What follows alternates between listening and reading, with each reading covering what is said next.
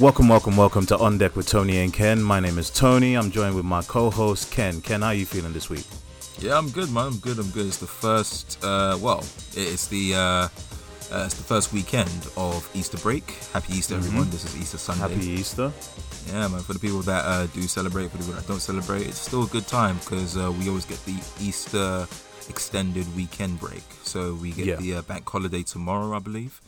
Yeah. Um, And yeah, yeah. So I'm just chilling out. I'm just enjoying the uh, little bit of sun that we had today. Mhm. Um, Yeah, which is which is quite nice. But besides that, I'm good. How about you, Tom? I've had a bit of a roller coaster day, right? So um, Oh, I get up pretty late because I had a bit of a rough night last night. Don't know why, just didn't sleep comfortably. Um, so I get up eventually, and I think to myself, you know what? I'm gonna go down to Sainsbury's. I'm gonna enjoy myself. I waste money on a bus all the way to Sainsbury's just to find out that Sainsbury's closed. Now, Ken, I don't know, right? But is cl- is Sainsbury's normally closed on an Easter bank holiday? Yes, everywhere closes on on Easter. See, I don't I don't get this. Why? Easter's not Christmas. I don't know why Easter's trying to bite Christmas's style. I know Um, it's the resurrection and everything, but like It's a bank holiday. Bra- Bank holiday means everything lock off. No, but on other shut down. bank holidays, another bank like the, we got uh, two May bank holidays coming up. Mhm. Uh, Sainsbury's is not closed then.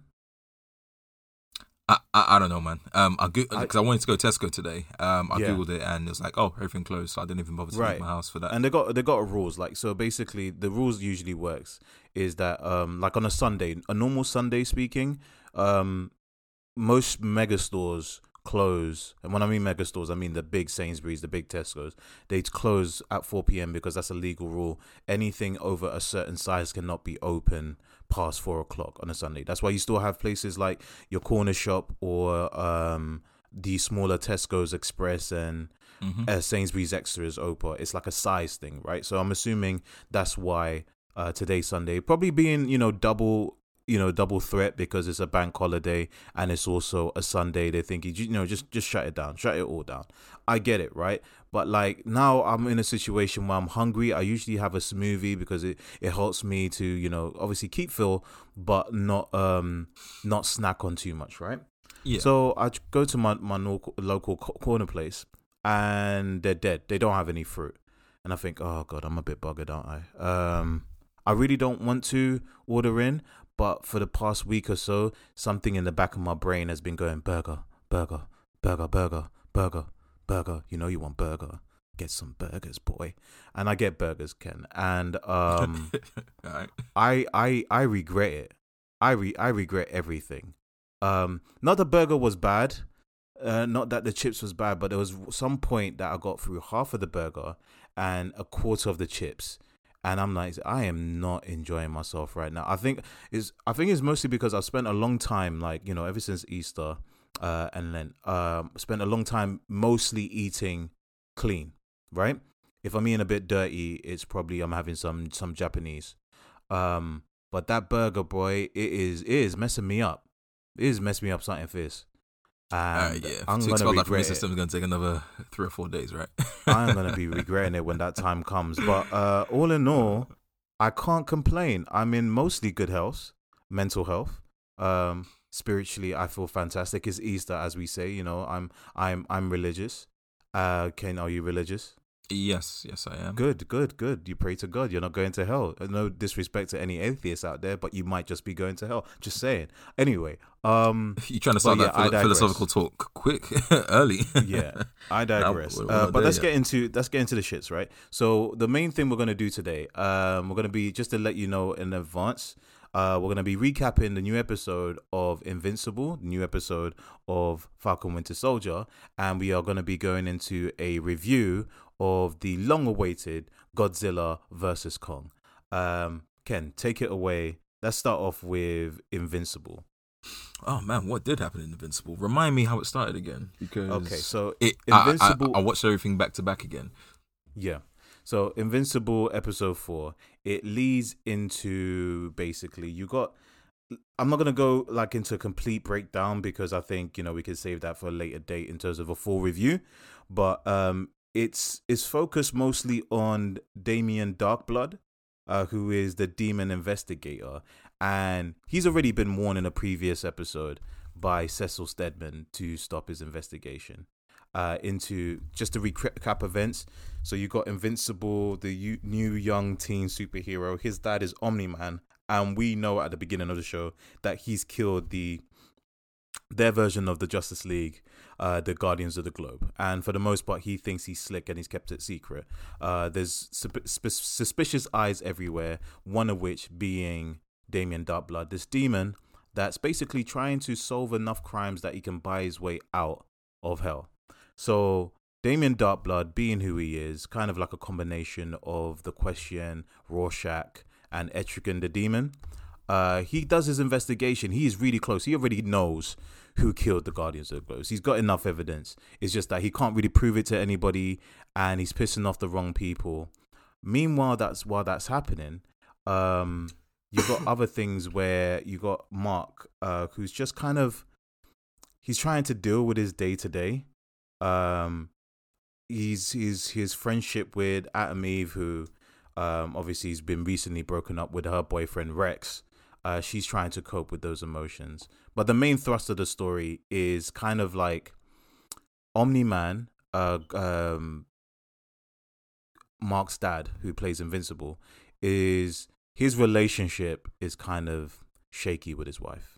I seem to be going all over the place, but the the no, episode no. kind of goes all over the place. Yeah, but, yeah. Um, um, I'm remembering quite a bit now. Um, yeah. Uh, well, there's quite quite a few things happen. I know at the beginning mm. there was we was in ancient Egypt and they were revealing someone that is yeah. yet to be revealed or known in the actual show. So I that's, didn't think too much about that's that. That's not going to be a big deal. That's not going to be. That's literally a oh. goof. That okay, was, that's cool. actually supposed to be a goof. Um, so stuff happens. Yeah, they um, didn't. They didn't do okay. a good a, a, a, good job of it because in the comic book they do this. A lot of it is like kind of like um, Family Guy non sequiturs, where it's like, oh my god, there's gonna be a big bad. It's like, no, it's not. It's like literally something that's happening in the background.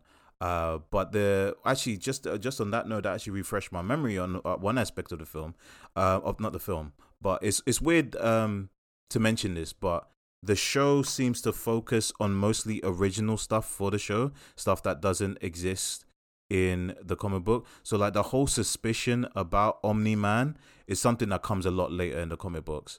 Uh, not a lot later, but like several issues later.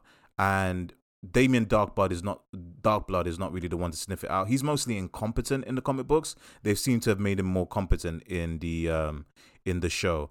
But the weird thing about is that 50% of this episode is focused on this mission to Mars. So Mark's been appointed by Cecil because uh, Omni Man is still recovering from his injuries yeah, from the previous before, episode. Just before you get onto um, uh, the Martian talk, um, mm. I, I, I, thought it quite interesting how um, just how uh, what you're saying about the um, the demon. Mm-hmm. Uh, what happens to him towards the end of the episode, and yeah. how is it Cecil? Cecil is Cecil Stedman uh, yeah, Cecil, he's trying to, he keeps referring to this throughout the episodes. He's trying to keep everything in the gray. And mm-hmm. he knows that if this demon does figure it out or bust the case or reveals it or makes a big deal out of it, it yeah. will cause more prob- uh, more problems than actually any good. So he's like, yeah. all right, cool, cool, cool. I need you gone so I can deal yeah. with this so the world mm-hmm. doesn't break in half. So I thought that was pretty cool how like they um made it clear that all right, yeah, yeah, yeah. Thank you for trying to figure this out. You're and maybe he was uh, less competent in the comics, but it, it's mm. very alluded that like he's getting close to the answer. And yeah. Cecil's like, I have none of this because I've got enough stuff to deal with right now. So right. I need you gone so that you know Omni Man is fine for now, so we can actually manage the situation without blowing it up. So right. what like to take your creed of trying to buy up enough stalls, I'm sending you back. Yeah. I'm sending you to where you need to go. So I'm not bothered about this. And I thought that was yeah. pretty cool. No, it's it's it's super cool. Um, but it's it's one of those ones. So let me get back into the the main one of the main crux of the story. So we have the Omni Man trying to rekindle his relationship with his wife because he's suffering kind of semi paranoia due to the events of his nefarious nature, like you know, killing his his own team. Well, not even teammates, but like uh co superheroes of of the planet. Um, Cecil trying to covertly trying to investigate, but meanwhile, there's this storyline of Mark being appointed to um, help the first man trip to Mars, and um, the reason why they need a backup is because there's Martians on Mars. Who would have thought Martians on Mars, right? Um, but these people are the people of Martian Man who is uh, killed in uh, episode one, part of the Guardians of the Globe, and um, there's a reason why he needs to be there, which comes back uh, comes later, whereby when they land, they're doing their normal expedition, you know, trying to you know take rock samples and stuff like that. They get captured while he's there, supposed to be protecting them. Um, he makes it into the subterranean lair of the Martians, uh, and he gets a backstory about these uh, these kind of invading invading creatures called the Sequids. Uh, or Sequids, uh, depending on how you want to pronounce it. Uh, but it's kind of Starro. like they're they're they're pretty much Starro. They're yeah, like um, octo- octopi with brains attached to them, and the whole background behind them is that they're hive mind, but they need a host to control the hive mind. Without it, they're kind of like dumb. And there's one thing that they didn't mention in the show, which is actually so dope in the um the comic book is that the Martians actually use them for slave labor, slave sorry slave labor, and in the actual book it calls into question, or is that okay? Like these effectively these creatures are kind of mentally deficient and you're using them as slaves. Uh, but it's the also the alternative is they are an invading force and given the opportunity they would enslave the martians which by the time that storyline ends it actually happens and there's a sub storyline where one of the martians actually escapes onto the um the uh astronauts shuttle with the astronauts and kind of blends in with them. That's going to be a plot point later in the show if if they actually choose to follow what happens in the comic books. But um so those are the two sides of it and essentially basically what happens in the show. One thing that stuck out to me is like I actually thought it was a brilliant uh, brilliant episode just to cap that off. Really enjoyed it. Good fun.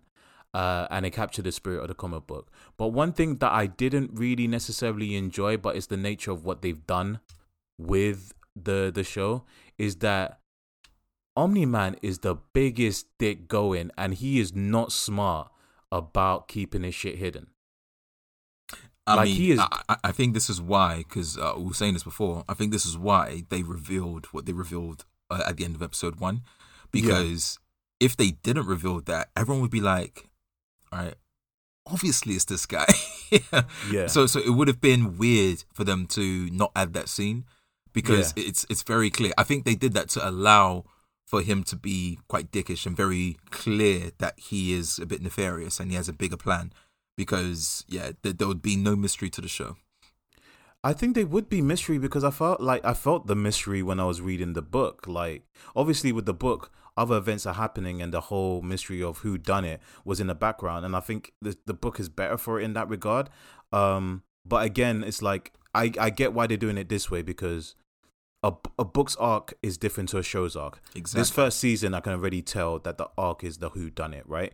Problem is, you've already told us as the audience who done it. So the the real reveal, and I already know what the real reveal is going to be, and it's going to be heartbreaking. I'm letting you know now, audience that's never seen, uh, never read Invincible the comic book, and you're watching the show fresh. The the outcome of this season is going to be bloody heartbreaking. That's all I'm going to say. Um, but yeah, I didn't. I I the approach of him being such a dick and he's not even subtle with that shit. Like he literally goes up to Dark Blood's uh, uh, um office, and Dark Blood like is not really subtle either, and says like, I, I know you did it. I know you did it. Like you might not have the bloods on your hands, but I know you did it. And what you gonna do? I'm a demon.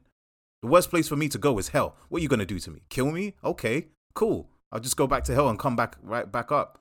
I'm gonna just prove that you did it and he's just kind of like, I did like the line of when he stepped out of the office, and when Dark Blood says like, "I'm gonna," I think he says, "I'm gonna prove that you did it," and as um Omni Man, and the whole time Omni Man's there, he's not even stepping on the floor; he's just floating, and I'm I'm guessing is that he didn't want to leave evidence of his presence there, just mm, to not maybe. make himself leave. Yeah, so he's floating there, and as he's floating his way out of the door, he literally just turns and says, "Go fuck yourself, Dark Blood." And I just, I just, honestly, the delivery of it was perfect. Like J.K. Simmons is one of the baddest of the bad when it comes to live action acting or voice acting. He is the baddest of the bad.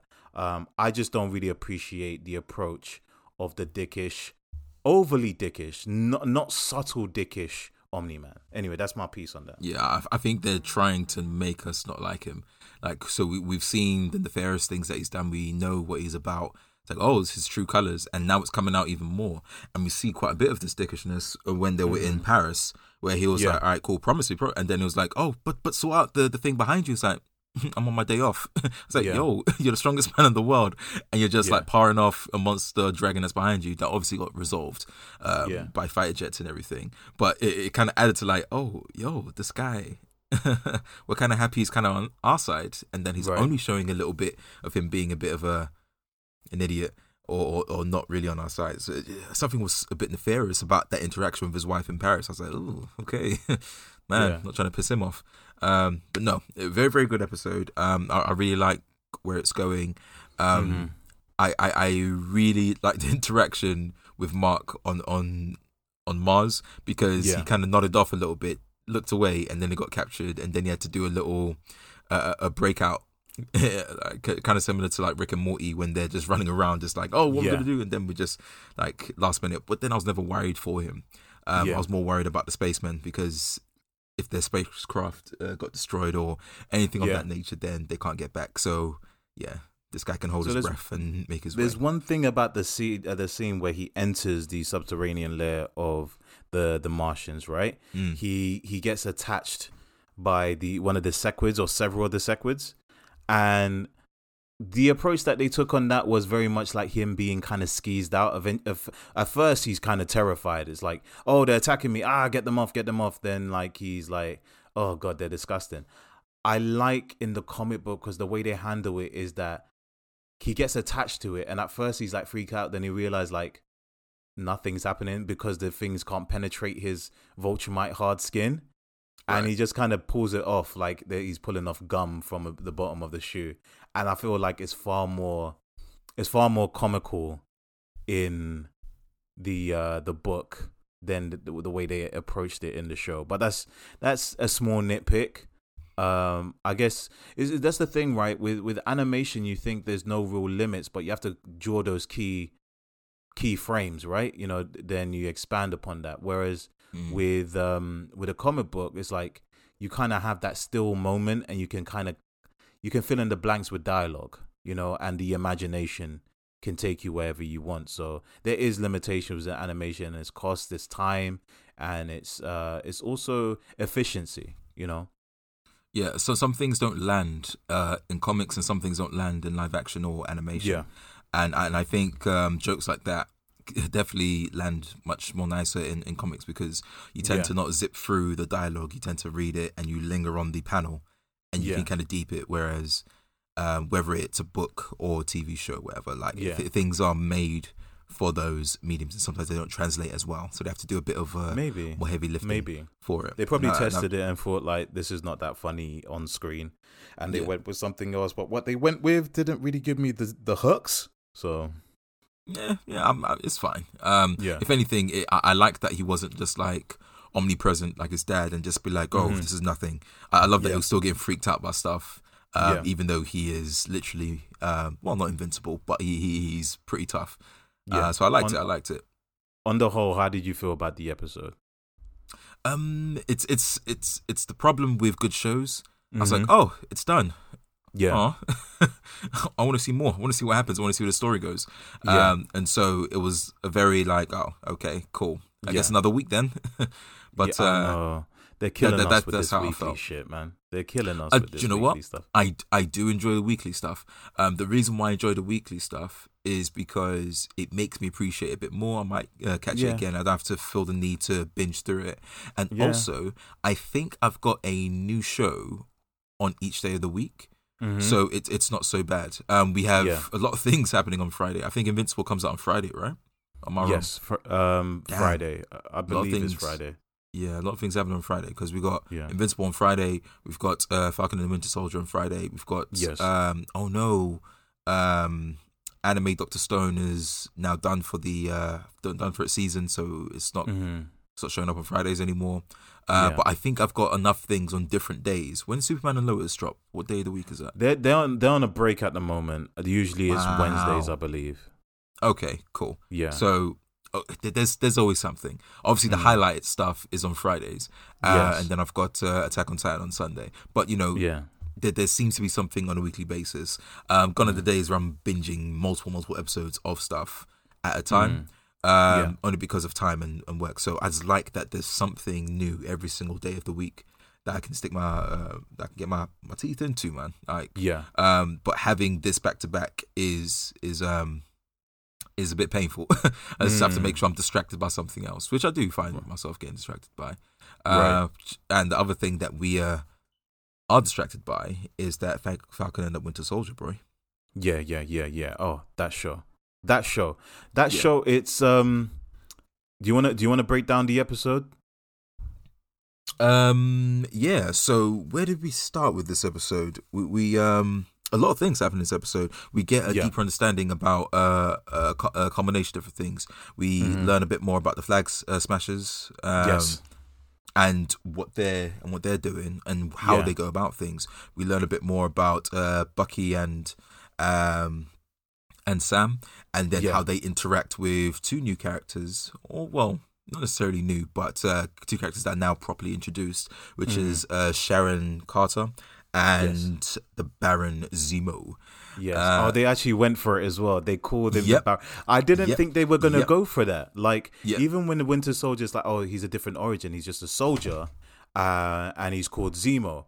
And in this one, you learn. So let's let's go back to the beginning, Yeah, right? yeah, yeah. So at the end of episode three, uh, we learn that the team needs to gain more information. The only way they're gonna gain that information is to approach the man that knows everything about super. One of the few people that still know about the super soldier serum, right? Yeah, And yeah. the reason why this person who is Zemo that knows about is that in uh, Captain America Civil War, who he is the villain, he spends his whole life trying to figure out the superheroes and the most important uh, aspects of them to kind of infiltrate their kind of their, their, their, their mind space, mess with them, get them off balance. And to do that, he uses Bucky because Bucky is so he's out in the fringes, he's unstable. He finds the the the the, the reports about the super soldier serum, uh, how uh, Bucky was taken by Hydra and programmed, and he gets the programming codes. And even when they go to meet Zemo in prison, so Zemo's locked up because of his crimes in Captain America: Civil War. Uh, he tries to use the code words again. Yeah, And it I'm doesn't hurt to assuming that we're led. Yeah, I'm assuming that we're led to Yeah. believe that uh, Bucky was cured uh, in Wakanda by uh, by uh, Cap- uh, uh, Black Panther and Shuri. Um, so the the code words don't work, but he says, "Hey, the only way you're gonna be able to get the information is not through me. I don't have all of it. We need to go to Madripoor." And I love the fact that they use Madripoor. If you're a comic book fan out there, especially a Wolverine fan, you'll be familiar with Ma- Madripoor. That's a place that he spends a lot of time with. It's like it's the hub of criminal activity that is Yeah, like yeah. almost like was really international nice criminal it. activity. It was it was dope to see it. bro they the, the way they designed the place wa- was Yeah. was beautiful it looked like a picture i was like wow they, they put a lot of effort into making this seedy place look really really nice um It, it and- reminded and- me and of was- Hong Kong.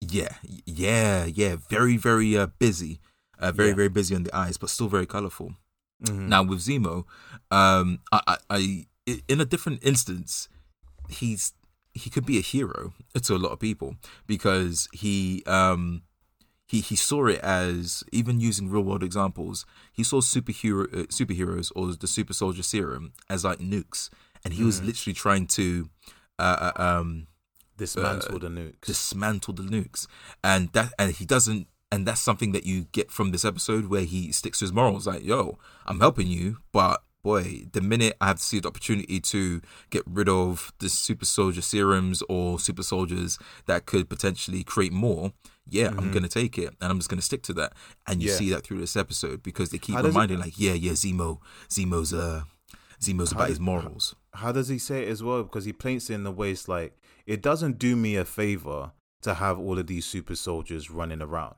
Like Yeah. I want to get rid of them as much as you do. So like if you don't trust me, that's fine. But guess what? If you use me, I'm getting the job done because you know I can do it. Yeah, and you see that you see that really really nicely in um uh when they come across the scientist that found a way to reverse engineer from our uh, good old black friend's blood uh, to, um, to to find a way to stabilize super soldier serum because we found in this episode the reason why not everyone that took the serum got buff and big like Captain America is because he refined the serum to be a lot more um, Subtle, stable as he said.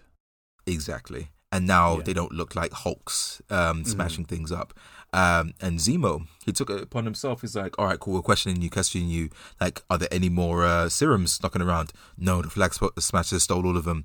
And then the uh, the broker, he's going to look for them. This, this, this, this. And Zemo's like, I'll swear. And you're the only Yeah. person who knows this information. Click, clack, Mhm. bow, bow, bow. And he just put him to the floor, man. I was like, Yeah. raw. Yeah, but but he he said what- he said what he said. He said this is what he was going to do. He said You know what what I he said Like- when he said what he said. he said what he said, what he said, what he said, man. And I was just raw. I have nothing but respect, but you know, you're not Yeah. helping No. um, the our No. current situation because that guy could have known more information, but because Clearly. he was the main scientist for um, creating the super soldier serum or re- uh, reverse engineering, Yeah. just how it was like um, in Captain America: The First Avenger, how Mhm. they had um, the scientists get gunned down by Mhm. a, a, Nazi. They now have uh, this scientist being gunned down by uh, uh, the Baron Zemo uh, Yes. to kill him to, to to keep the secrets real uh, well Yeah. hidden. Now, now to, just to touch on the whole Baron thing before we move on, mate, it was such a flex when Yeah. he was like, "Oh, by the way, I'm royalty." Before uh, uh, Lat- uh what is it? Uh, um, So before the events country? of Age of Ultron, where Sokovia Yeah. got a whole island that's it. drop on them, he was he was a rich and powerful baron. Obviously, Yeah. Sokovia went to crap. Other neighboring countries exploited that, and he's still he's still like flexing out there. He's got a private jet. He's got he's got the whole nine yards. He's got a butler that's close to dead, but somehow still alive he- he- and he did still serving thing. him. You notice that he did a Batman Yeah. thing where he was like, "I know I've got money, but Mhm. f the money. I'm about my mission." Right? Right. That's what but he you did. know what? It Yeah. does explain. So I, I, I, a lot of people have mentioned this, right, as in terms of a plot hole with Captain America: Civil War, how Zemo was able to orchestrate all of this stuff, right? This does retroactively explain how he was able to orchestrate the events of Civil War. He's got stupid money, and guess what? When you're in comic books, you either have super, uh, Superman powers or you have Batman powers, which is extreme privilege. Yeah, yeah, and, And he, with and he extreme definitely uh, privilege- used that superpower throughout his entire place. Right? Um, with extreme even the way privilege, he was showing his, his cars, man. Oh yeah, yeah, yeah. But and he did Yeah. the most, man. He did the most. It's like, oh, Yeah. we're stealing cars. No, these are all mine. and Yeah. he's just like, right, just choose one. Uh, and he just rolled with it. I, so yeah, I'm, I, really like it. Do you know Huh? what I really liked about this episode? I think Yeah. this is one of those uh, episodes that brought a little bit more because like the, the show for the most part has got moments of fun, especially with Bucky and Sam, right? Mostly on Sam's side, uh, but like the fun that came with Zemo, where he doesn't really give a f. He doesn't. He's just kind of like, you already got me in prison. I'm probably gonna be there for the rest of my life. You managed to get me out. Even if it's a day pass, I, I'm gonna make the most out of this. I'm not gonna run because where do I really have to run to? Um, but he's like he's there. There's a scene where they're in uh, Sharon Carter's place. So Sharon Carter, you meet up with her. She is in Madripoor. She's basically been on the run ever since the events of Civil War, and she can't go back home because she's an enemy of the state. So she's been capitalized on that. She's probably done a few nefarious things. What we don't know. The only thing we know he's she's stolen some shit. Um, but she's living the good life up at Ma- Ma- Sam offers her a way back. She's reticent, but she eventually agrees, right? But there's a moment where like they have a party and Zemo's just living. He's just flexing. He's popping the moves. He's got the moves like Jagger. and he's just there, just bubbling, bubbling, bubbling. It's like, yo, this guy is on some some crazy shit right now. Like Nah, this is the same guy that was like himself. deadly serious about murking all of the Avengers, right? Because of the death of his family. And I think he's literally lost the plot to the point that like I don't really care. Like the only thing I really got going for me is getting rid of all of you lot spandex wearing fools. I couldn't do that before, but you lot have let me out, so be careful. I got a question for you, Ken. Yeah. Do you think by the end of this series, Zemo gets the serum? That Zemo gets the serum. Because it's a thing in the comic books, right? Zemo eventually gets a version of a super soldier serum. It's not called. I think it's called the because I think it's closer to Nick Fury serum. So in the in the comic book, Nick Fury Right. gets um, a serum called. I think it's like it's either called the Legacy Serum or something like that. Yeah, it's not doesn't age. Yeah, it, it doesn't age. He's more resilient than most humans. He's not Captain America level, but like this guy has been around since World War Two. Obviously, Nick Fury in the MCU is different to OG White Fury, um, but I wonder. You you can argue that this Super Soldier serum is not quite the same as Cap's one. It's derived from um, Isaiah Isaiah's blood. So Yeah. The yeah, I don't, I don't is- think I don't think he'll get it. I don't think he'll get you it. You don't think Um, because he does but it get it, in the be- comic books. Yeah, he does get in the comic books. Mm. It and would he be does jump a, between being a villain, superhero, villain, superhero. Sometimes he even comes back as a completely different superhero just to hide the fact that it's still Zemo. You don't Yeah, think he does yeah. it kind of like as a.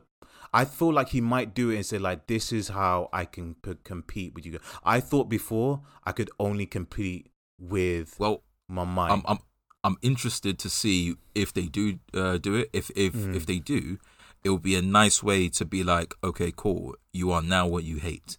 yes, deal with that. That that would be and so that that would be a great story to explore, or Yeah. uh, a great few scenes to explore, on how it will cripple his mind, or if it does, or maybe he'll just uh, g- get angry. So maybe it won't be of his own accord. Maybe someone else forced him to do it, or he might force it to himself to save the day or whatever. I Yeah. don't know. But regardless, if they do it, that would be a great way to see the um uh, the mental strain that will have Yeah. on him because he, he hates it. He killed that guy in cold blood um, Mm. for well knowing that he doesn't want these people around knocking around. Mate, I, I see him coming for uh, Isaiah to, uh, uh, to to be honest because yeah, Do you know what's like do you know what's as as interesting come. about that? Do you know what's Yeah. interesting about that? I can literally imagine it going this way, right? So it's like last few epi- uh, the last two episodes or something like that. He takes the serum because like he he feels like he needs to complete. He doesn't want to go back to prison. He wants to complete his mission of getting rid of all the power people.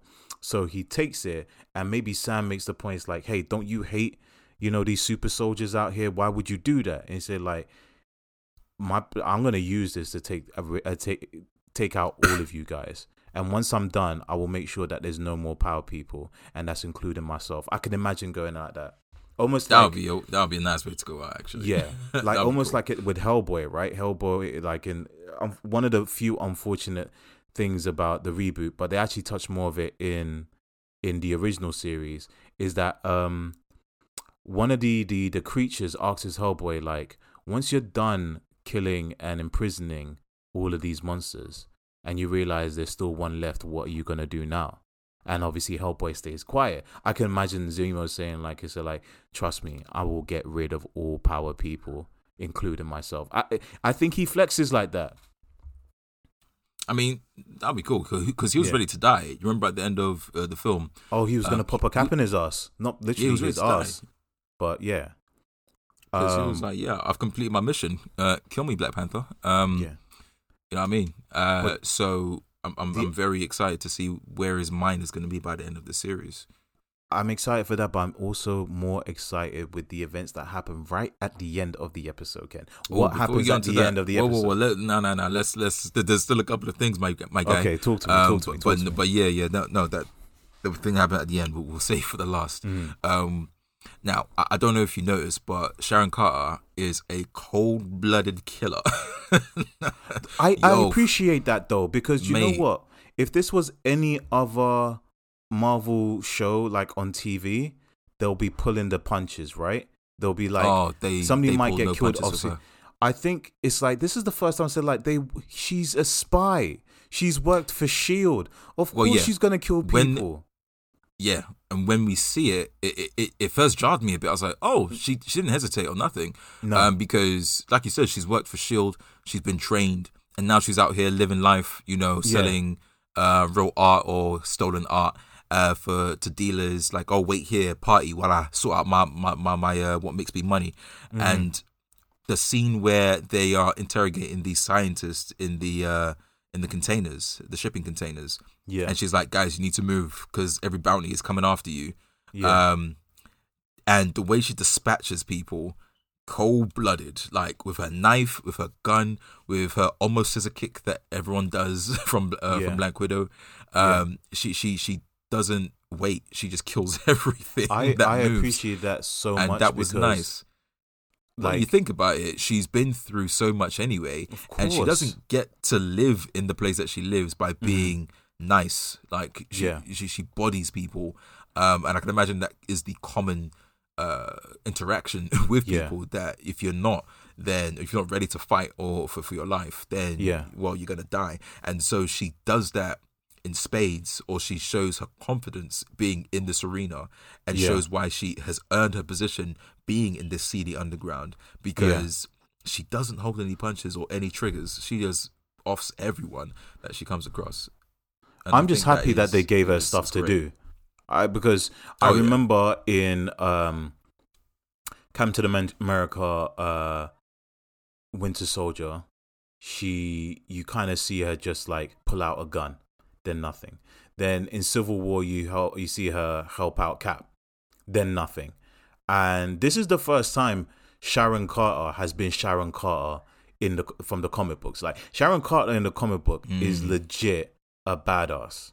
Like no question at all. Even there's a time where she gets transported to another dimension, ages like a lot. I'm talking about all the way to like near middle age, 40s, 50s.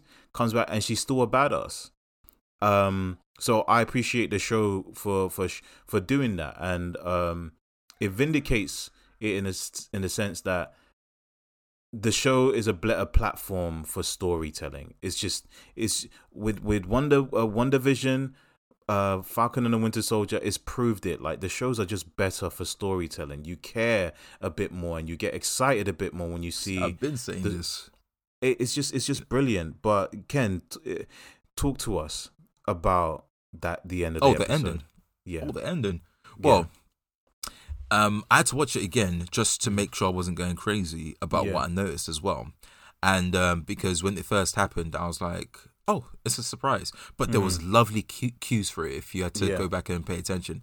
And the cues was in the music. You first Right. had the ominous music of like, "Oh, what's going on?" You saw this Mm-hmm. little trail that Bucky's following, like, "Oh, where are these little beads coming from?" And Mm-hmm. I'm like, the first time I was watching, I was like, "Beads? Where, where's this going? Like, where's his little devices? How did he notice it? Because Yeah. obviously he's the White Wolf." Obviously, he notices it, and so he's tracking it back, tracking it back, and all you hear is the drums kicking, and then you Yeah. see a member from the adult, um, Dora Milaje. Dora Milaje, and they were like, she was my like, yo, man's here for Zemo, Yeah. free up, free up the guy, and I was like, Yeah. no way, obviously, Yeah. because they they were peppering it through the episode, like, you know, um, he's the one that killed uh, uh T'Chaka, right? You know who's the one that killed T'Chaka, right? Oh, you know Mm-hmm. Yep. who's the one that killed T'Chaka, right? They literally said it, like, I think three times throughout the episode. That yeah, it was like, yeah, obviously, obviously. that's that's so what when we call in the biz foreshadowing. foreshadowing. They it was beautifully placed. So now we we see her and we're like, I'm hype because I'm like, obviously, why didn't I think Yeah. about this before? Obviously, they're to collect because uh, Black Panther, Chadwick Boseman, he um, allowed him to be captured because he would have offed them right there, or he would have snatched them and taken them to Wakanda, and no one would be able to say anything. But um, they he allowed him to be prosecuted uh, by the rest of the world and not Wakanda. And now that he's escaped, is like, all right, cool. It's it's a it's free reign. Like it's, it's like a second chance. So obviously they've been monitoring this guy as well. Um, so they finally caught up uh, with him, and now it's kind of like a stalemate type thing because like, okay, what they're going to do because they still have their mission and they still need Zemo to help them figure out some stuff. But at the same Yeah. time, does that mean they have to are they going to strike up a deal with Wakanda to be like, all right, let's let's just um like like get get like I know you're tracking him. G- give us a couple of weeks. Give us a couple of weeks of him so we can resolve this thing so that we can um we can give him up to you, right? And maybe strike up some unwritten deal between Bucky and Wakanda without telling Sam, which can cause Yeah. conflict later on. I don't Yeah. know because I do not see a situation where uh, Wakanda won't just descend upon uh, the building and just snatch him from Sam and, and Bucky, and they could, and they will if they if they have to. So there has to be a reason for them to back off, and I think that might be one way that they could do it. I think it's mostly because the Dora Milaje are so badass, they don't need the whole of Wakanda. Like, case in point, right? Remember in the beginning of Black Panther when he goes to see his brother? It's only two Dora Doras with the king. They don't need a whole force. Like, the Doras get it done. It's just as one of those ones, it's like, do you really want to escalate? Do you really Yeah, yeah, want yeah. to?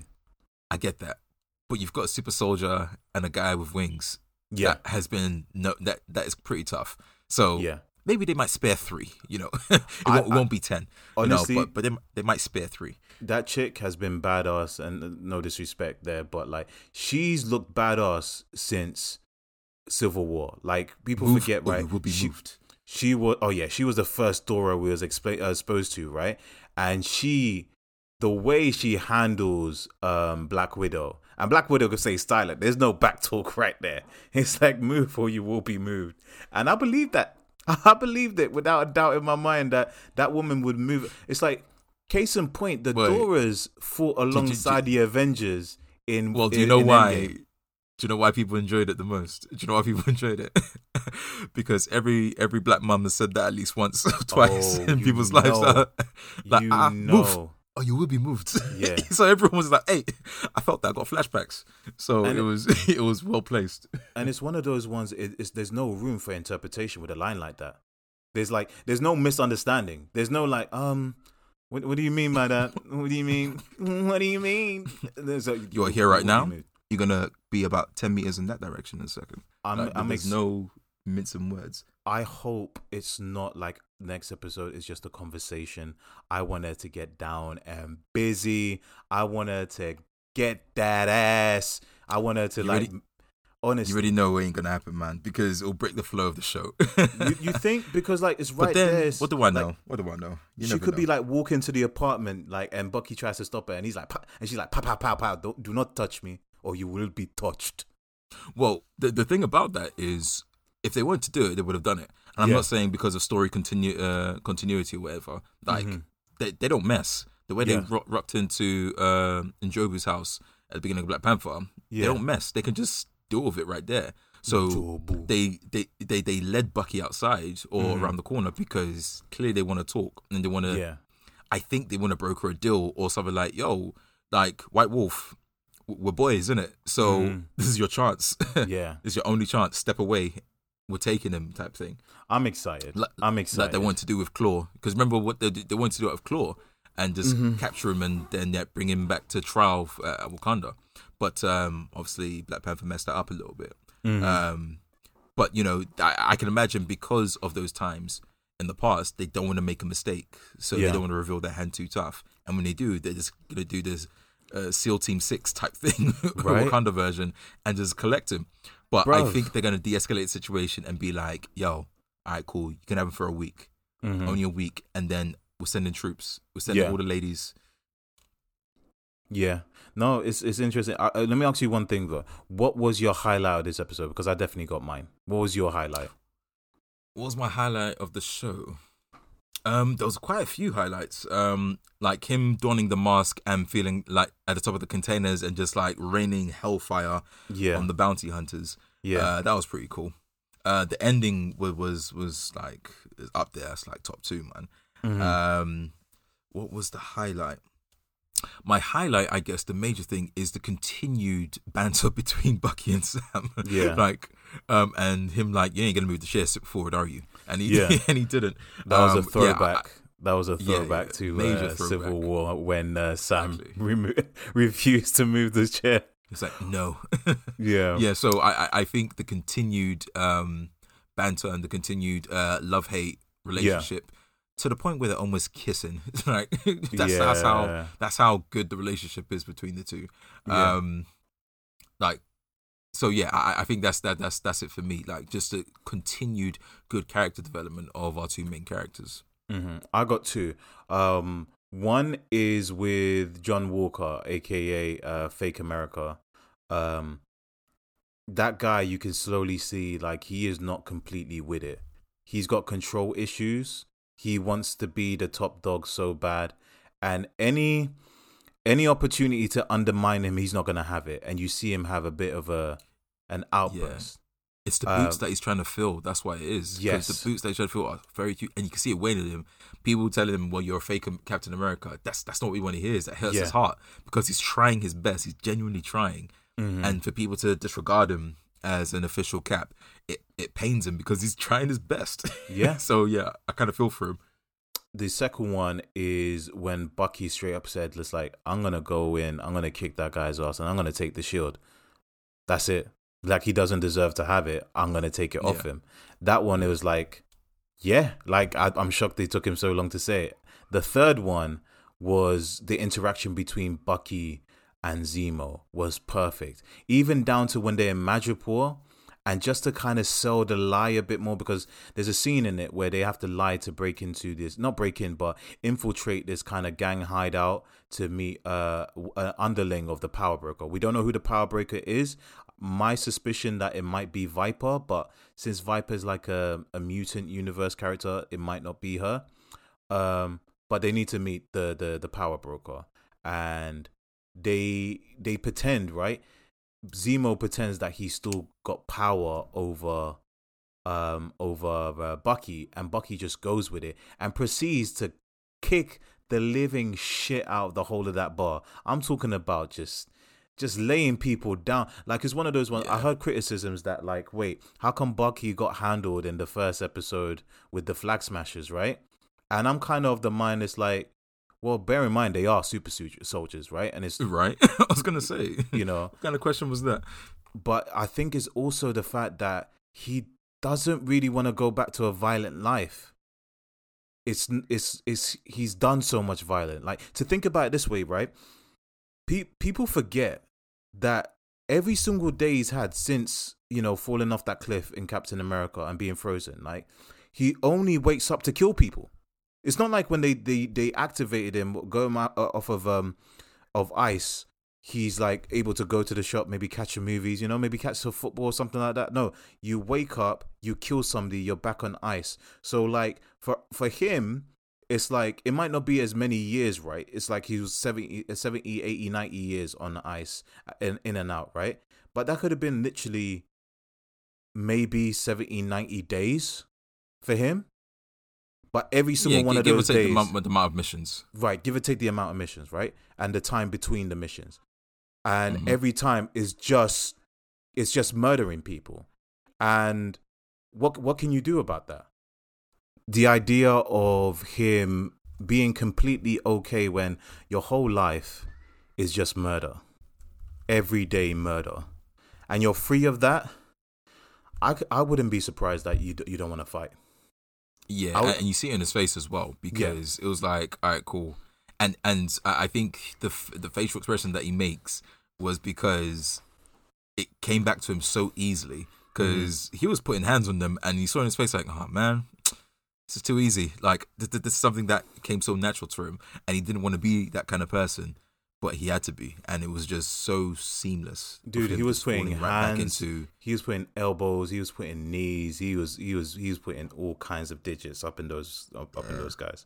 But uh, Yeah. all in all, another great episode. Um, we got two left, and I'm really sad about that. Really, really two sad. left.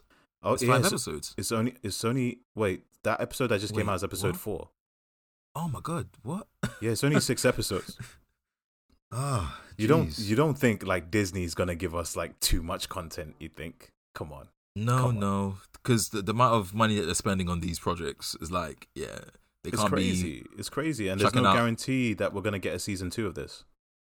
Well, no, I don't see them doing a season two of it anyway. Yeah, But if they do, cool. I'm up Um, for it. I'm up for it. Like, well, I, I- think what they're doing because I always like um, compared it to comics because Mhm. comics they they've always done things like this. They've always brought the comics uh, to real life, but more so about the stories, but in the actual structure, because you've got the main books, and then you've got the um, combined books, and then you've got the one shots, and then you've got the mini series, and uh, and I'm just going to talk completely about comics, and that's exactly what they're doing. Remember when they did the uh, one shots? I think they did quite a few of them Mhm. um, where even the one with, in prison with um, uh, uh, the hammer guy, um, you had the one shot of Coulson getting in the uh, stopping those two robbers inside the convenience store. yeah, You know, there, there, was a, there's a lot of one shots that are knocking around, and you get a lot of those one shot comic books as well.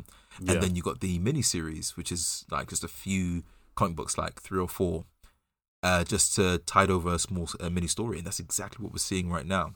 Yeah. Um, and the films kind of prop up like the mainline uh comics and so i'm trying to think what other and, and it works so well with tv because it ties people over until the big uh film events where people are still getting paid with these mini projects and they're most likely going to be in other projects so instead of it just being season two WandaVision season two Yeah.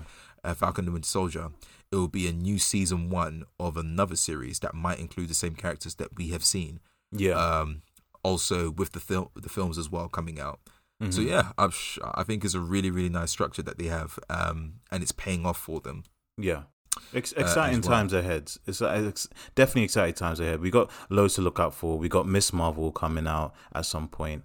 Uh, we got uh, She Hulk. If that doesn't, um, you know, it, hopefully it makes it to production. Um, I don't see Disney flopping on that. We got Moon a Moon Knight, which I'm definitely excited for.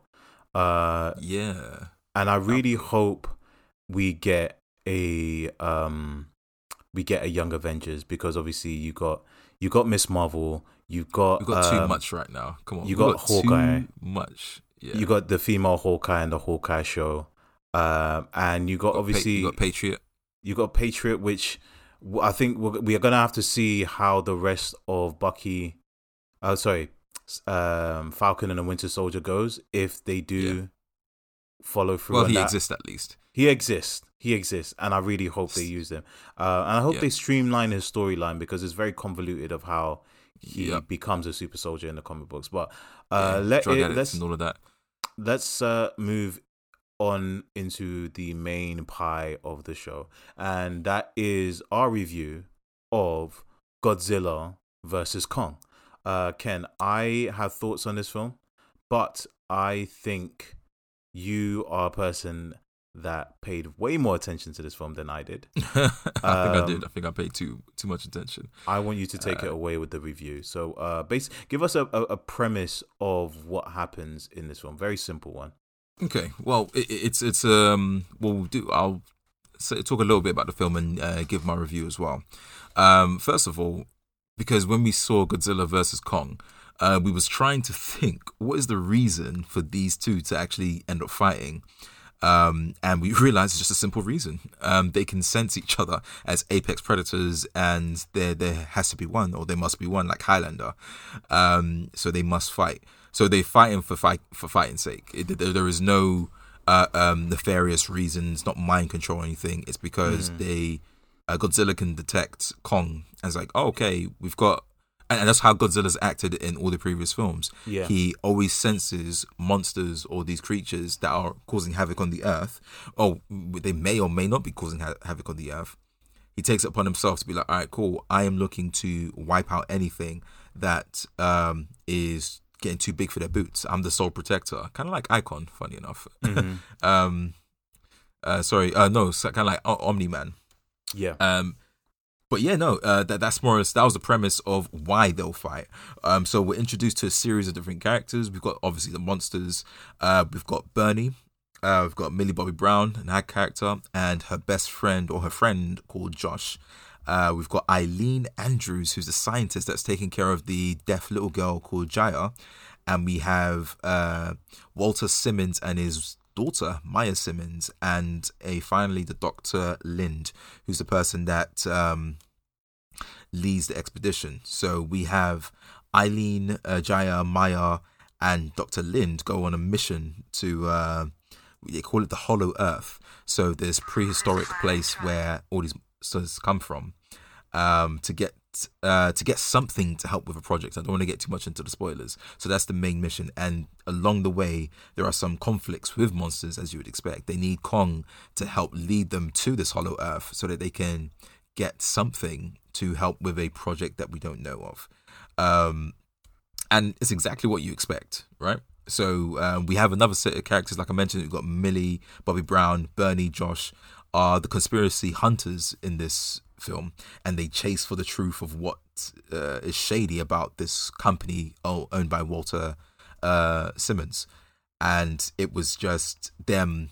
I, I, I feel like we were the people like uh, following them uh, just so we can catch up to know exactly what's going on in the background. Because without Mm. those scenes, we wouldn't really know what's happening with the Apex uh, uh, company. So, and like I said, it's exactly what you know is exactly what you expect. How else could they get into a fight? You know, there was amazing fight scenes. Um, the music, the theme of the music, I loved how they retrofitted the old school theme of uh, Godzilla into a nice orchestral, very deep um, uh, bass line.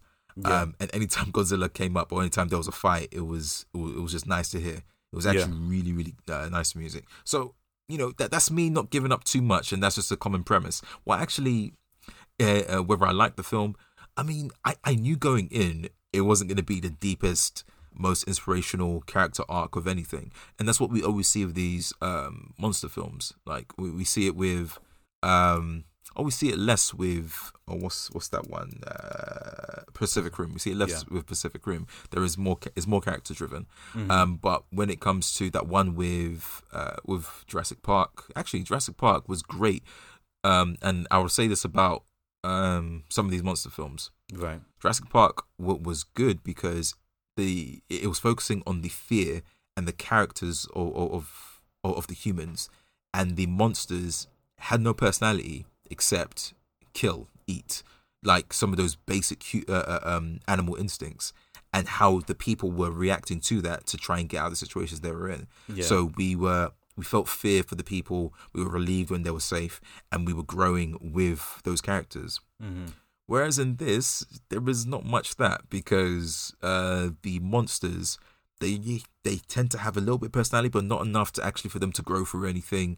And then the actual characters that we do follow that are human, Yeah. they're just there to do stuff, and they don't grow either. There's no you know moment where like oh that's a touching moment or anything. No, they're just here to facilitate the story, Yeah. and I feel nothing for no one. yeah. I actually feel the least about particular characters, but we'll get into that in a little while. Mhm. So um, I, that that's where the film was a bit disappointing. There wasn't much character anywhere. Uh, however, the graphics and the fight scenes, oh Mhm. my lord, it, it, it was pretty damn clean in, in my Yeah. opinion. It, it looked good. Um, there was one thing in particular which we will talk about that was the biggest reveal of Yeah. this film. Uh, but I I called it as it was happening. I was like, oh wait, no way, they're gonna do this. Yeah. Ah, they did it, and I thought, okay, this this is a bit cheesy. This is a bit jumping the shark esque Yeah. territory. Um, but cool, it happens. hmm So how how much I actually added to the film, mm, in my opinion, didn't add in, uh, add much. If anything, when the partic- when a particular conflict was done, Yeah. I was thinking, okay, cool, this is where the film should end. yeah. But then it didn't, and then this additional thing happened Yeah. because Godzilla in it. Yeah. So just to summarize very very quickly, um, not much character was pretty good action, um, but I always see action as being uh, paid off or, or Mhm. being, um, you know, it has to be earned. Action Yeah. has to be earned. If there Yeah. was no emotional build up, if there was no, uh, uh, there was nothing that was driving that action, Mhm. then it's just 40 minutes of just people fighting and it gets built it, it, gets it wasn't it wasn't even 40 minutes of fighting ken you're, you're way too generous with that but um let me let me jump in and this is where we get into the spoiler talk because what i need to talk about is it- well well it well to be before well before you get into the spoiler talks um I, I like i said i want to try something where we go through the film and talk about some key aspects um and it, it will be spoiler heavy. Uh, the stuff that we were talking about um is it uh, partic- particular gripes or oh it's just it's just the whole the whole jump movie is a gripe. I'm i'm just gonna get off my back right now. The whole movie's a gripe. Like uh, okay. this Go off, go a- off. all right um no you want you wanted to go go through the movie bit by bit. I think uh, for the sake of time we need to be efficient with that. Um but uh you kick it off you kick it off. How do you want to kick it off? All right. Well, let- let's start with the film, uh, where it begins, and Mhm. that is Kong on his. Well, we think it's uh, an island where it's remote, but Yes. um, he, he's not. Kong woke up like Shrek. I don't know if anyone remembers how Shrek starts. The very first Shrek.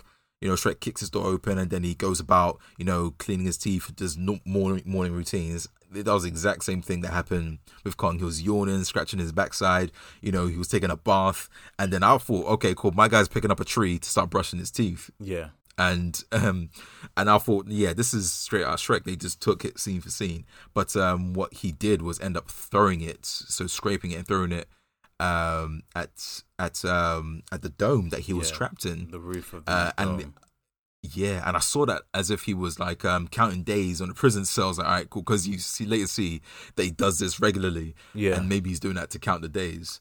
Um, but yeah, no, I thought that was that was a bit nuts. And then we had the little deaf girl that had a connection with Kong, where adults don't mind her being around. You know, this big Oh, hulking oh, million pound ton of of meat is just like controlled by this little deaf girl. Um, and I thought that was a bit nuts. Do you know what? Uh, do you know what's the crazy thing about Yeah. that? Like Kong Yeah. could literally have a bowel movement, release gas, and that girl could be taken away with a, with a bad tornado. like, how did they? How does anybody think that is okay? Uh, well they, on. they implemented it because of how they, they, do a lot of foreshadowing in this film which is not you know, even good I'll- I'll foreshadowing. I- I'll give them that it may not be the best foreshadowing yeah, uh, it's there it's there whether it's good or not unfortunately um, and that is one of them where the little girl has a connection with kong and they Which they never in- explain. uh, which they never explain yeah. you know, maybe he has a kid, like I, I don't know, kindred spirits, maybe. Uh, but yeah, it's the little deaf girl's connection with Kong, and the don'ts don't mind her being around him. Like he's, uh, you know, he's in a stable environment to hide from Godzilla, and that, that's the impression I got. He was in a stable environment to hide from Godzilla to avoid a battle with, um, with Earth being the collateral damage, Yeah. which has happened in the last couple of films, Yeah. where places just get flattened. Um, so we cut over to, you know, Bernie played by uh, uh, Brian Tyree Henry, who's Yeah. from Atlanta, uh, with his podcast to try and leak information about Apex, the company Mhm. that because he believes uh, th- that he infiltrated that because he believes something shady is going on. yeah. So his podcast is weird because his podcast must be dead because you know how unknown is your podcast that no one from Apex has come and shut you down or fired you to be like, yo, right? so you infiltrated us. That, that- I thought that was kind of weird. It's like, yo, how you so vocal about this and no Yeah. one knows who it is Right. with your very, very distinct black voice on the Right. podcast. Like you, you Right. they know. Like you've been there for five years. Granted, that's a long time. Maybe you started your podcast in between, or you kept it hush hush.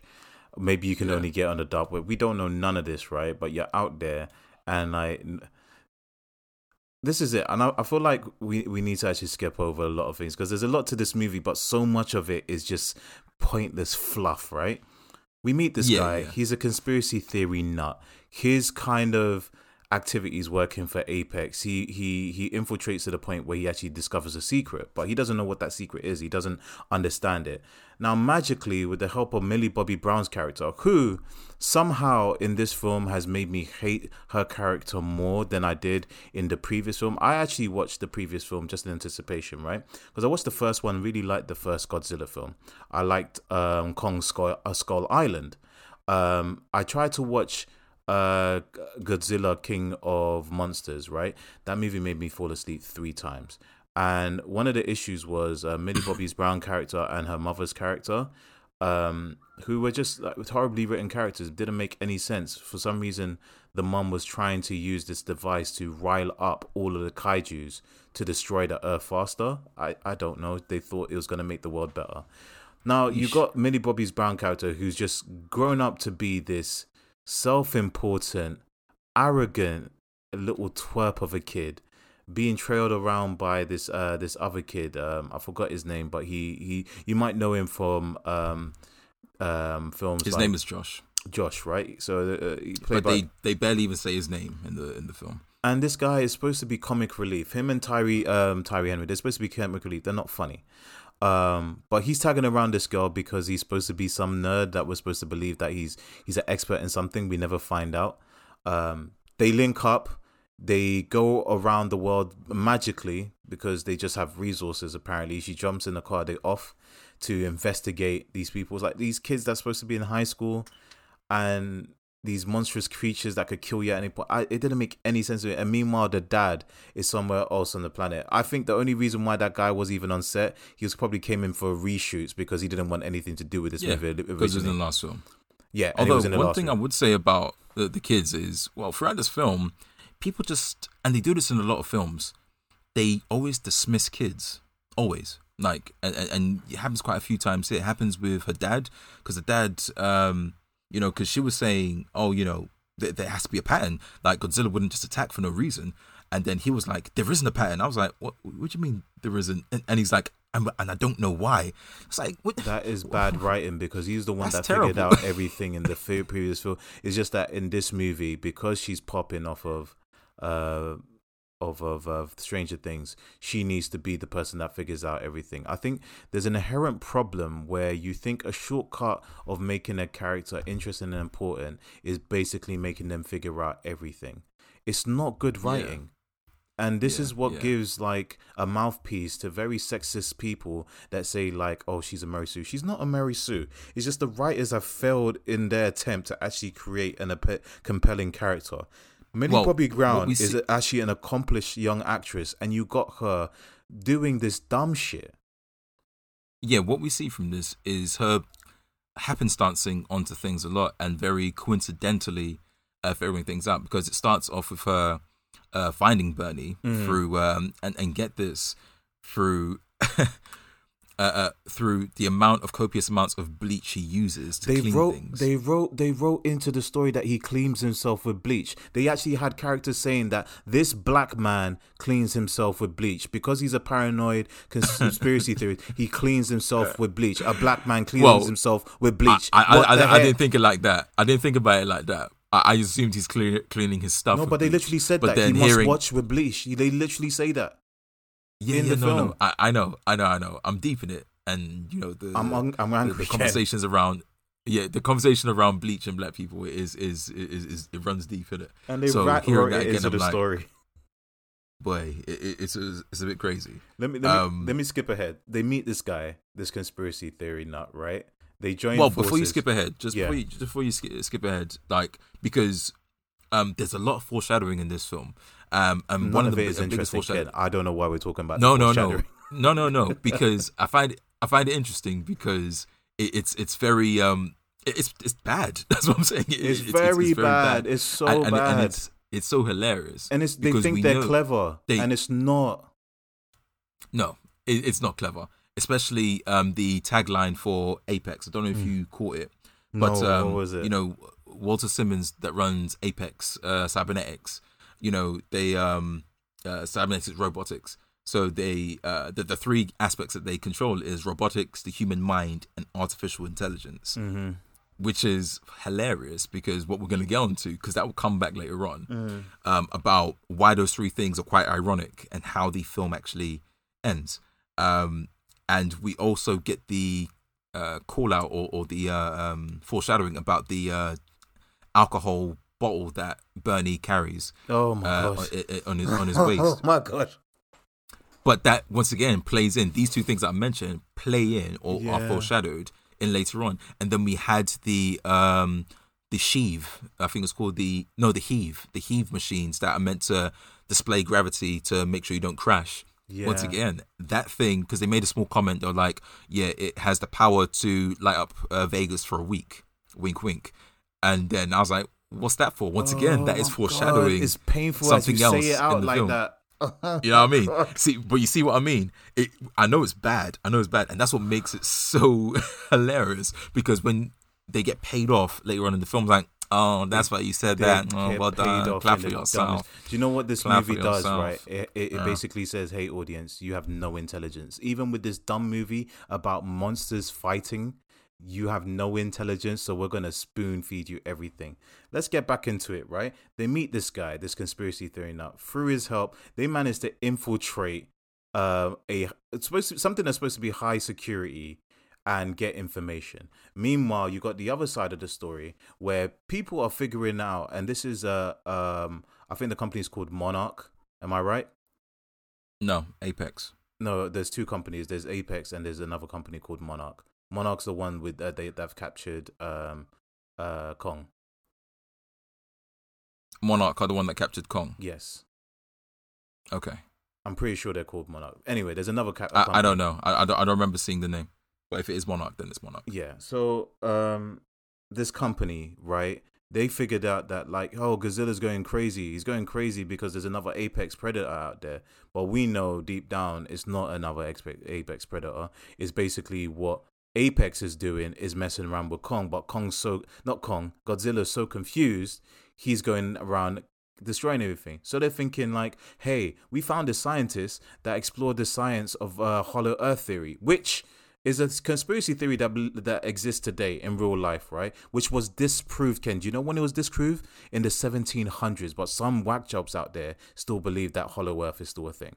But this whole movie uses Holly, uh, Hollow Earth as the premise of where the kaiju's came from. This Yep. and the way they explain Hollow Earth is both uh, under part of the planet, but also another dimension at the same time. And then Yeah, later, yeah, especially how they get there. Oh my god! It and it doesn't even make sense afterwards, right? So they're saying we need to get Kong into Hollow Earth because if we can get him out um out of the picture, and maybe either Godzilla calms down or he follows him, and we two birds one stone.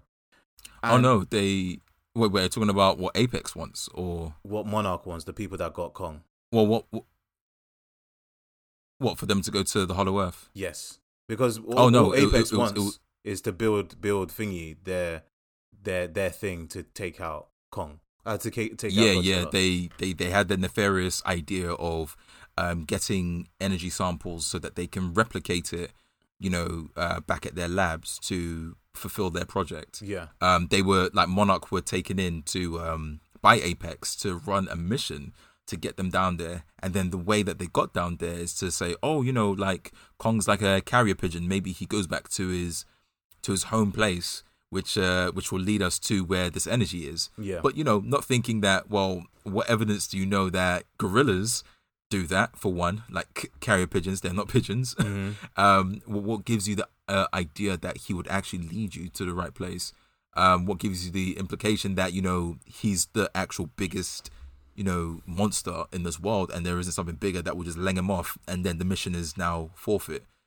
No, just- there, there was nothing. They to- just make up say that. science. They just make up science, and but they don't Well, bother to explain the science. Like the I get it, right? for the mission is weak. Their reason for the mission is very weak. To to spend stupid amounts of money to go on this major exposition expedition on on, on wishy washy reasoning. so oh, he'll lead us wishy washy, so wishy washy. And? How'd let you know?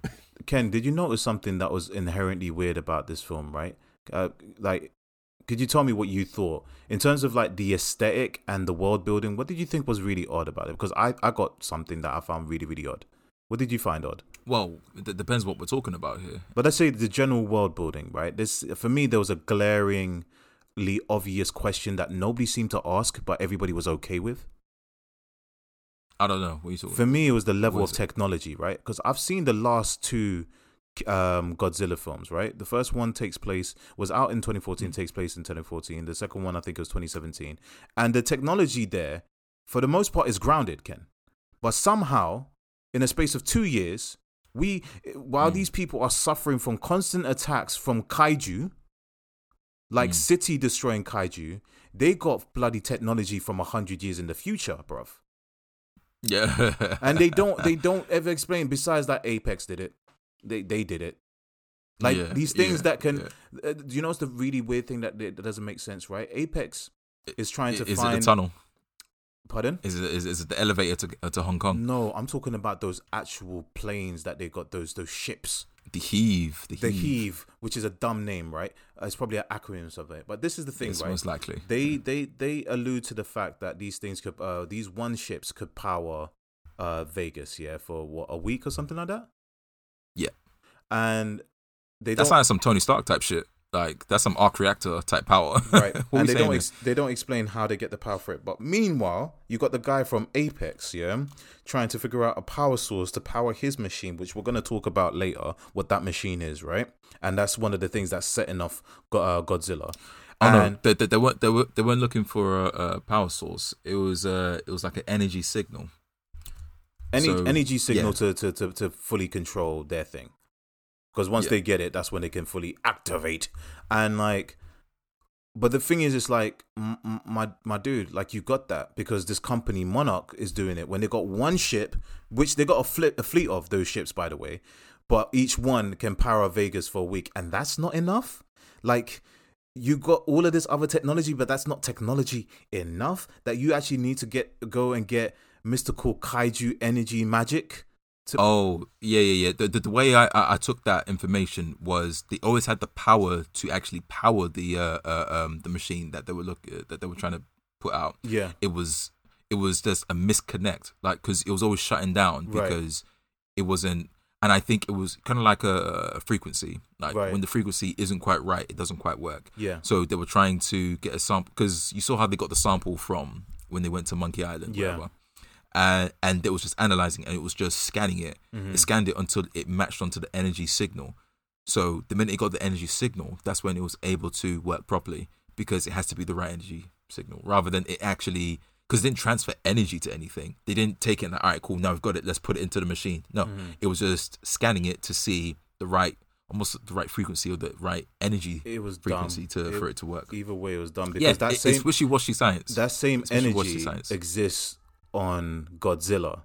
Like they, they at any point they could have studied Godzilla. To you try that. to take it from Godzilla. Shit. I I I, I don't tried. know. Maybe maybe it was too difficult to get it directly from the source. But guess what? It was still de- uh, difficult to get it from the actual world because did you notice how every single one of them died? Every single one of them died. Even the people that successfully Well- got the signal still died.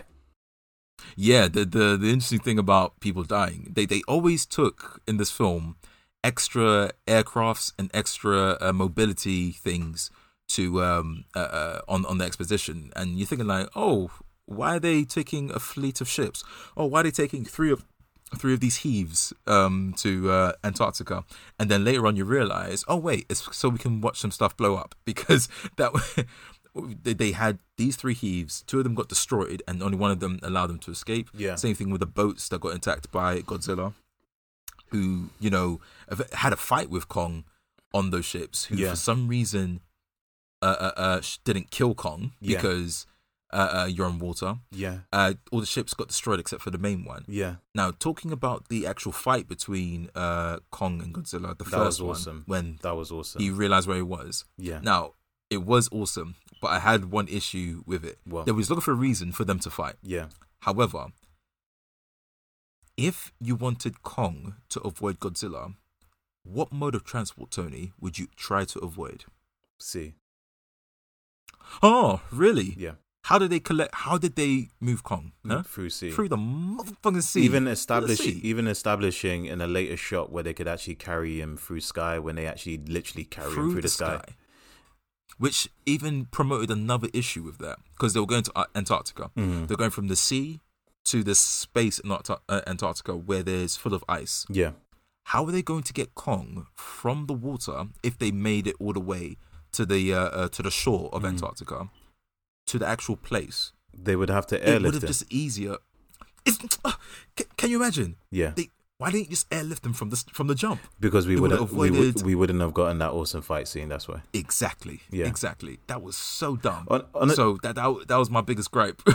One of my biggest gripe with this film. let's get get get on to the thing. So we got that fight scene on the scene uh, on the sea, which is beautifully rendered, awesome fight scene. And like you say, for some reason, uh, Godzilla doesn't actually finish the job, and we move on, and they get closer into finding a way into the Hollow Earth, right? And the Hollow and Earth, just before you get into just before you get into the Hollow Earth, um, because uh, Walter Simmons, his daughter, what, what was her name? Uh, Maia Simmons, right? Mm. The the film makes you want to hate her. simple. so much, so Everything so that she much. does. Oh man, because she's brought on to babysit the mission and it's Yeah. automatically pompous and annoying. Feel, um, feel free to be impressed. Remember she said that. Feel free to be impressed. I rolled my eyes when she Yeah, that, claiming that's that the technology of the heaves is so good and it can light up Vegas to the week. I wonder why she why she say that. It's Because so it's foreshadowing. It's so Like- bad, bad in terms of writing. And you know what's the dumbest part, right? Millie Bobby Brown's character. There's a scene when they first talk with uh, uh, Brian Tyree's character, and he hands her the USB of the data. I that's one of the few times that I super paid attention. And she's literally staring at. She's got in her hand, and she's staring at the USB. It's like, ooh.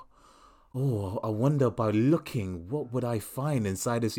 It's one of the dumbest acting scenes I've ever seen. And I don't know whether the director told her to do that or she did it of her own volition. But there's a scene for a good 10 seconds. She is examining this USB. Like, the rest of the movie's got crazy technology, but she's acting like she's never seen a USB key in her life before. It's almost like if you was to give a kid a VHS for the first time, say, "Oh, what is this antiquated technology?"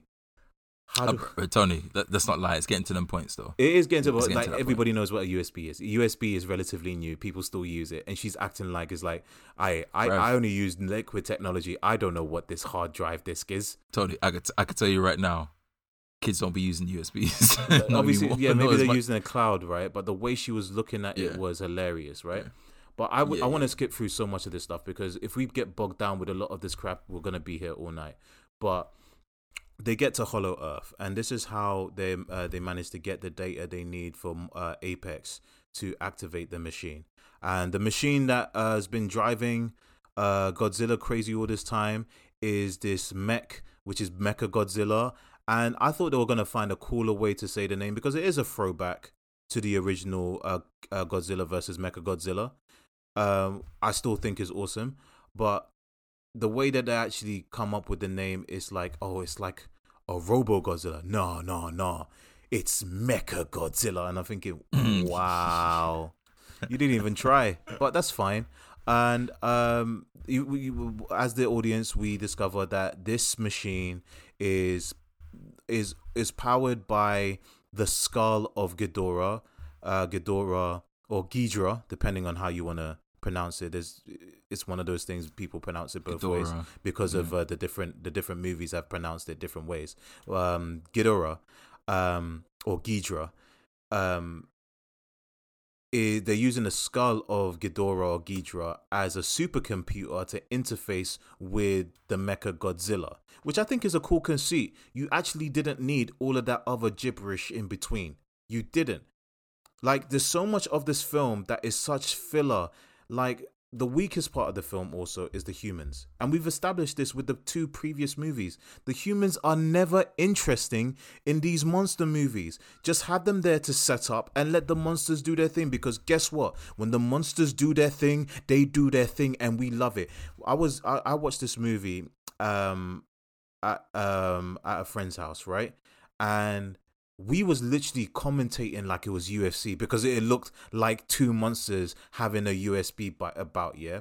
So like, there's a scene where they get into the Hollow Earth, uh, and even that's dumb. Ken can explain to me how did they they penetrate the uh, Hollow Earth and tell me the problems with the whole Hollow Earth thing.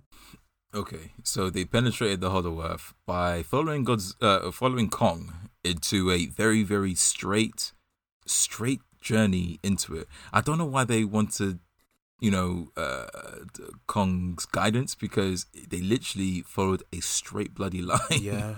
um, to where they need to go. Yeah. And once they got through, all they had to do was look for the big monkey statue and uh. follow that. Um, and so they, they cross a barrier and it looks like they go into a different dimension. And then they find a way to go through like a black space and then end up going at a stupid speed. And then gravity gets inverted so they had to use these machines to stop yeah. themselves from crashing. Yeah. And that's how they got into it. And then you see two skies or two grounds. You see almost like the boundary between um, uh, the two, so the Hollow Earth and yeah. the above Earth as well. Uh, and one at one point they cross over to um, flip the gravity as well. Mm-hmm. And there's gravities um, on yeah. both sides, which I don't know how that makes sense in terms of physics. And also, where is the sunlight? Like you technically don't have a sky. Where is the sunlight? Like, where do you delineate what this the sky is? The the biggest problem uh, I have uh, with that, and that's where they discover where to find, you know, the the energy signature that they need to use to power the thing. Rare tear, rare tear. Only thing we care about is uh, King Kong kicking the crap out of these flying snake things, and afterwards just rips off one of his heads and drinks out of it like it's a smoothie. Sick, right? Everything else with the blood, the tiny pointless humans was exactly what it was, pointless. But this is the big gripe I have, right? There's a scene where Godzilla is somewhere, I think he's in Hong Kong, right? Pissed off to all get out. And but he can automatically sense where they are. They're they're in the hollow earth. Uh, let me point my head down and fire a beam all the way down, and it manages to reach them. And I'm like, wait, if he can just point downwards from from Hong Kong straight into Hollow Earth, why did they have to go to Antarctica to go into Hollow Earth if you can access it anywhere. like literally the same pinpoint location from two different points on Earth, but you can only access one of the, the that exact point from. It didn't make any sense. But at that point, moment, whoa, whoa, what- what's the question you're asking? like it didn't make sense. Like Godzilla's able from Hong Kong to just fire a beam into the exact location where he needs to to get Kong. Yeah, because he can. They established before that they can that Godzilla can track Kong. Yes, but the thing that doesn't make sense is that if he can create a tunnel anywhere with his beam, that means humanity could create a tunnel anywhere with his beam. Why did they need to take Kong to uh, Antarctica? Because they don't have a beam like like like Godzilla. I, and and it's one of those ones. It's like Godzilla looks through the, the, the hole that he's made and sees Kong on the other side. But they they establish in the film that when you go through the Hollow Earth, it's not immediate. There's a portal you have to travel to. And even then, right when we skip, I want to skip over to the end of this movie because this movie's pissed me off. I don't even want to really get into it too well, much anymore. the, the, the, the, the, there's a couple of things that I just want to mention. go for it. Um, I, I found it like um, like these apes that they came from in the Hollow Earth. Yeah. they seem pretty smart. Like Yeah. they they built weapons which were literally axe clubs, you know, doors, statues. Uh, they even built mobile phone chargers. I'm pretty ports, sure they uh, built, from the ground. built a couple of uh, Starbucks as well. Boy, like the, the one that threw me off was the mobile phone chargers because they had the wireless platforms to charge devices before, you know, Samsung and Apple. Yeah. You just put the axe down on this place and then now you start to charge I, your axe. I didn't get it, And Ken. I saw those that- that pillars was- that and I thought, great. are they going to introduce aliens? Because those pillars look like alien technology to me. No, the, the, the giant apes made it. What? Yeah, yeah, yeah. Well, it, it looked like a cave, um, that you know, like like a bat cave, and they probably like scraped it. But you know, D- it, it did look like they they, were they were relatively smart to actually create those pillars. If they scraped No. those things right, if they chiseled those things, those things were perfectly straight and engraved. That's what I'm saying. I call bull crap on that. Well, you even see it on the doors. The doors were two very um, cuboid esque slabs of you know stone that Godzilla had to push open. Uh, I missed So, that. I literally, some- I someone's- I didn't even catch that. I missed that because I think you that, catch that? I think But at yeah, that yeah. point I that's what I'm looked at my saying. They, they've built, they've, they've built doors and everything like that. So to the point they got weapons as well and statues.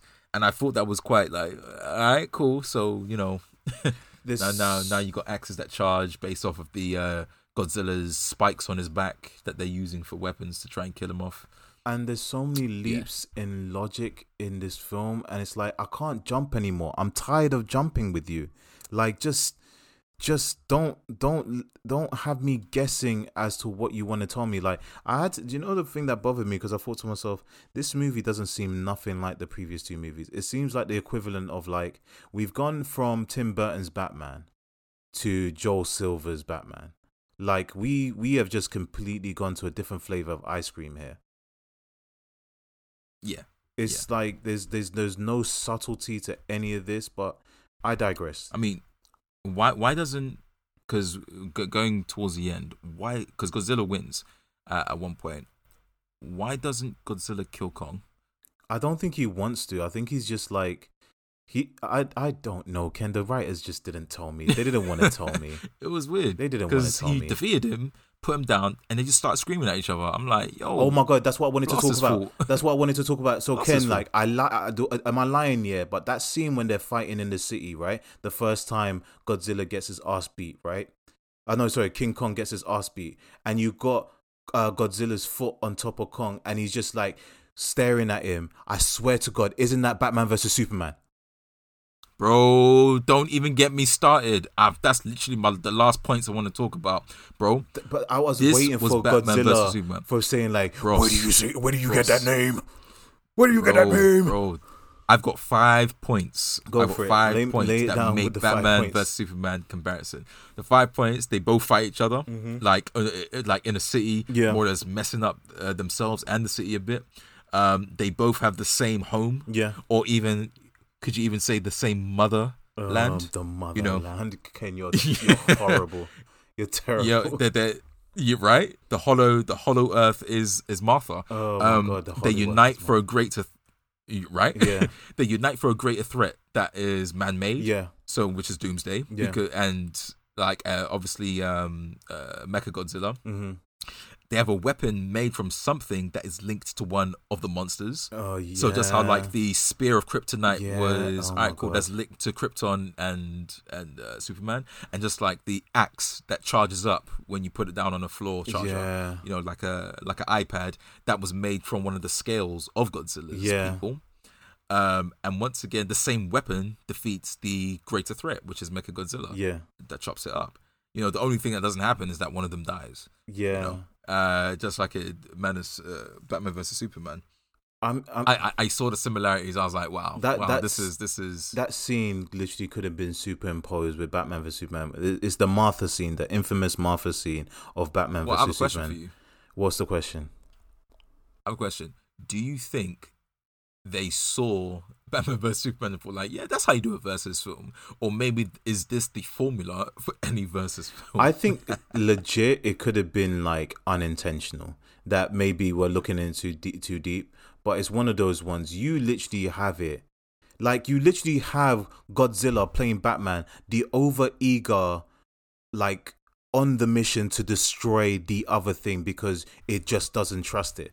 Godzilla does is like, oh, I if there's only if there's one percent chance that King Kong could turn against us, we have the right to take it. It's literally Bruce Wayne in that scene where he's justifying why he's trying to kill Superman. And at that moment in time, yeah. Godzilla was Bruce Wayne, aka Batman, in the battle suit, about to kill Godzilla and God and uh, sorry King Kong. I'm mixing up their names because this movie's got me all kind of confused. But he looks he looks up at, at Godzilla. Kong looks up at Godzilla, and I, I would have swore it would not have been out of place if he turned around and said like, "Please save Martha," and like Why do you say that name? yeah, it's like th- this movie. Like, do you know? That's what it looked like, man. I did. Yeah. I didn't think I would ever say this, right? But like, do you know what would have saved this movie? This movie would have been saved if you killed most of humanity and literally replaced them with the cast of the first Pacific Rim movie. Because guess what? Even with their, you know, lack of acting performance, would have been more integral. Like Pacific Rim doesn't mess around with you. It tells you the truth. We have giant robots fighting giant monsters. We know you don't really care about the humans, so we're gonna give you as little as possible. We're just gonna give you Yeah. them to link you to the next scene to justify why these things are fighting. And guess what? When they fight, they're gonna look damn good.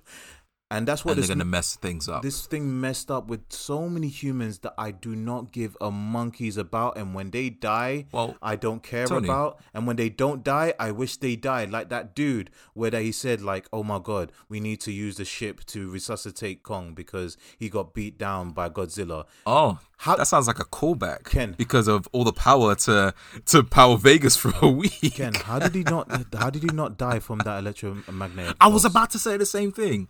Like, because he wasn't dead, because his heart didn't stop. His heart pulse was weak. Yes.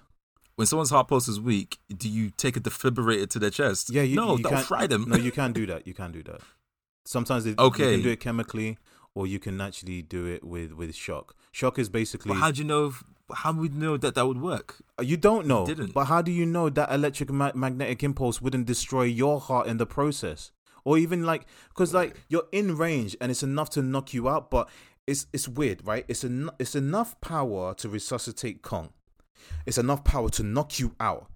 Your tiny body, but not enough to vaporize you or literally stop your heart. That you're fine. What? Well, he he was he was off his body. He wasn't touching Kong. Um, no, but the and the, the wave itself can come on basic physics. The amount of energy output. And I know he, he'll, he'll see. That, the only, only thing I'll say about that is the time it took him to go from the ship that is on his chest Yeah. For him to climb down Kong and run away. Because you see how far he is Yes. from from Kong. Yes. He's quite a bit of a way, uh, far away, but maybe not so far away that he may have not gotten shot. Mm. That was the thing that blew my mind because He he, did- made it off of Ko- out off the ship, off of Kong, Yeah. a decent distance away, at least hundred meters. Yeah. and that happened in like five seconds. He- nah, bro, but he did- you're getting shocked as well. He did get shocked though. That's why he passed out when literally the wave went and he passed out. Because the case is like, if it's enough energy to power a whole city, Ken, you need to be a city away to survive that wave. I'm pretty sure Well, he didn't no, manage to it- run a it- city. No, if, if it's electricity, like as long as it's grounded, it ain't dissipating. It clearly Um, wasn't. it dissipated through Kong for sure. It clearly wasn't grounding enough like- to t- knock him out. This is the thing, right? It was well, enough no. to knock him but out, the but thing not with kill the him. They made well, they made it look like an explosion. He was kind of blasted forward. Um, there was a flash, and he was pushed forward. Um, it wasn't like a, a- an electric shock that traveled to him. I, No, I, it, I, it, it was, I, it, I call, it was, I uh, call bull. That guy should have been dead. Same way bruv, some I- I'm people, calling bull with this film. Yeah. bruv, all of it is bull. Some- what are we talking about? if some people like literally legit die from a taser, doesn't matter how far he away, he needs to be in another state if he wanted to survive that. Mate, I, I, I can't, I can't talk on a, funny looking film. Yeah, Um, like this. Um, one, one question I have for you, go for it. Tony. If you knew that these monsters roamed the world Mhm. and then destroyed key places around the world, Yeah. where would the best place for you not to live? Um, a city. Generally. a city.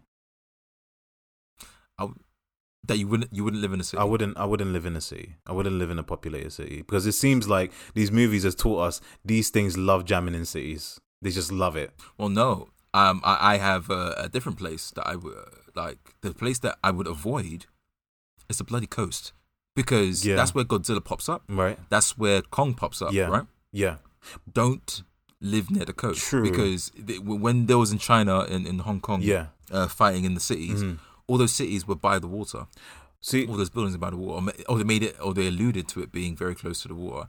So always live inland. I Like I would abandon those areas if I was China or any country in the world. I would give you that, but the King Kong franchise, obviously, this is a rebooted series, but the sorry, not the King Kong fr- franchise, the Godzilla franchise. I've actually established that there's also air uh, airborne kaiju and also kaiju that literally pop out from the ground.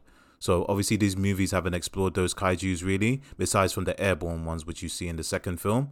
But which is fine, in the Godzilla but still, yeah, it's one of those. like, even if e- yeah, even if you're your mainland city, there's underground ones that pop up and still wreck shit. It's one of those ones. It's like which is you never hear about like the the city, the the small town getting destroyed by the kaiju. It's always the major city because uh, the, the, those kaiju's are bougie, man. They- Why do they want to go to the rural Pennsylvania? They want to hit Vegas, baby. They want to hit them slots.